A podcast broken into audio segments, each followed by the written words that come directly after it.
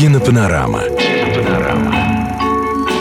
Программа о нашем кино.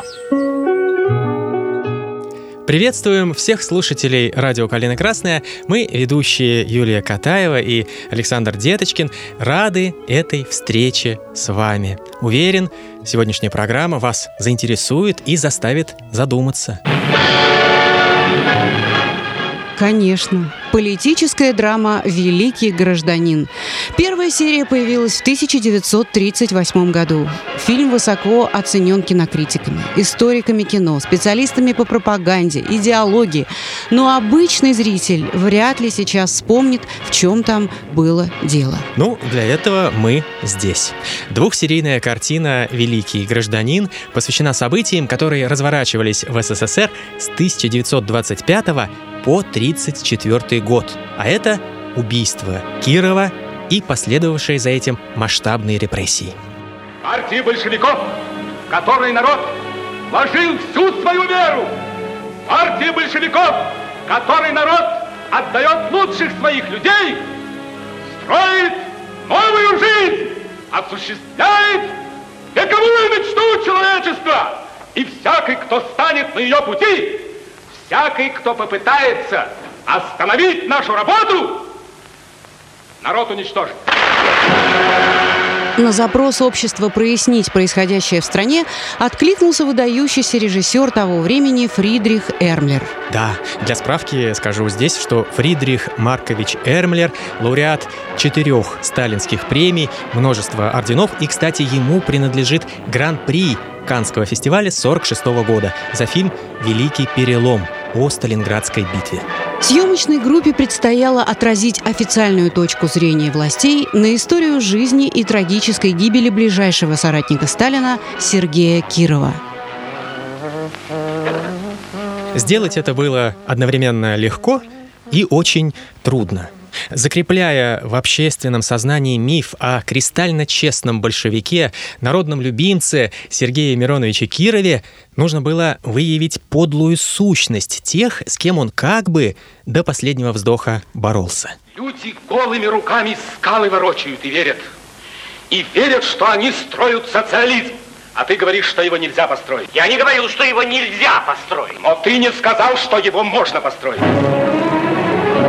И знаете, получилось. Троцкисты, бухаринцы, зиновьевцы, всевозможные бандиты и внутренние враги трудового народа представлены в фильме очень достоверно и пугающе. Почти все экранное время занято жаркими выступлениями на собраниях, ожиданием телефонных звонков, диспутами.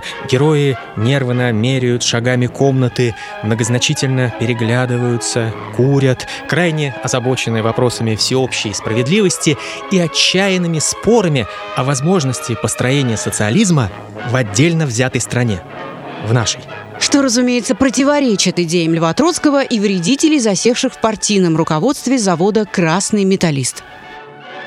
Вот когда завтра на собрании мы скажем народу всю правду, так ты увидишь, как они начнут вертеться. Страшно. Просто страшно. А ты что думал, классовая борьба – это игрушки? Секретарь обкома Петр Шахов, так в фильме зовут Кирова, распознает в директоре завода Авдееве противника рационализации труда и социалистического соревнования. Шахов, это грандиозный актер Николай Боголюбов, добивается увольнения Авдеева и назначает на его место настоящего большевика Надю Колесникову. Ее играет молодая и прекрасная Зоя Федорова. Мила. Вы ее знаете? Э, Колесникову. Дура. Обожающая Шахова дура. Шизофреничка. Разве? Да. У нее очень толковый доклад. Ничего не поделаешь. Это уже явление эпидемическое.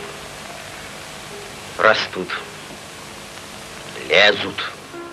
Еще одну хочу отметить блестящую актерскую работу в фильме «Великий гражданин». Это Иван Берсенев в роли Павла Карташова, главного злодея, прототипом которого был, собственно, крупный политический оппозиционный деятель Григорий Зиновьев. К моменту выхода фильма на экран уже расстрелянный. Они хотят нас сдать в архив. Maison de Piété. Но они забывают, что наши судьбы тесно связаны с судьбой революции. И это неотделимо. Задачи перед картиной ставились масштабные. Все нужно было учесть. Поэтому еще на уровне сценария правки туда вносил сам Иосиф Сталин. Все его предложения были, разумеется, приняты. Он попросил сделать так, чтобы внутрипартийное противостояние выглядело как борьба двух программ, при которой одна соответствует интересам революции, а другая категорически нет и отвергается трудящимися.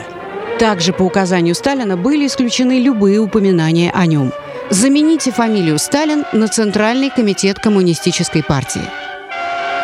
Я отвечаю за каждое слово, за каждую букву.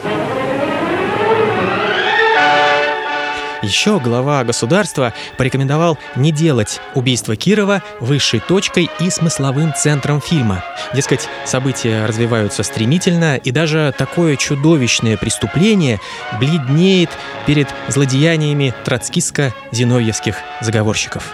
И кино не поспевает за жизнью. Из вестибюля он пройдет на сцену. Другого хода, кроме этой двери, там нет. Отметим ее крестиком. А вот здесь, здесь вы будете стрелять. А вот тут коридорчик. Здесь окно в тихий переулок. Там вас будет ждать машина. Ну а потом в результате родилась одна из самых удачных кинематографических находок режиссера Эрмлера – гибель главного героя, нарастающее с каждой минутой напряжение. Приближается финал картины. Шахов бесконечно долго идет к точке, где его ждет убийца. Позже для этого всего появился специальный термин «саспенс».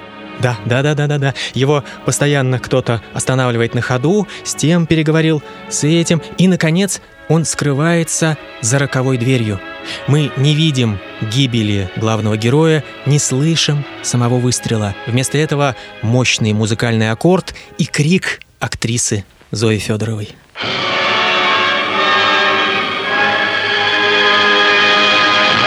Музыку к фильму написал Дмитрий Шостакович, что было весьма вовремя, потому что в этот период он находился в опале.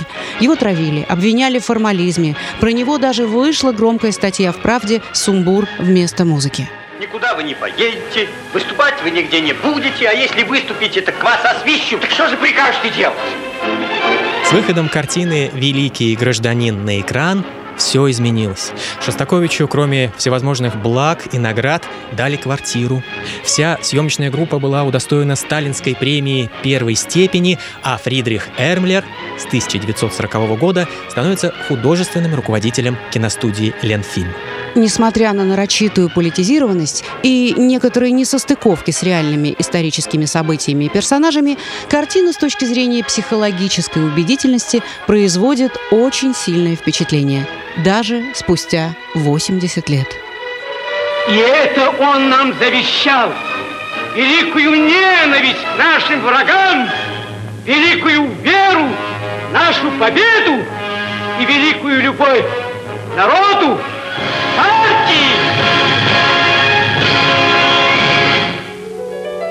Современные критики отмечают, что в основном конфликте ощущается влияние романа Достоевского «Бесы».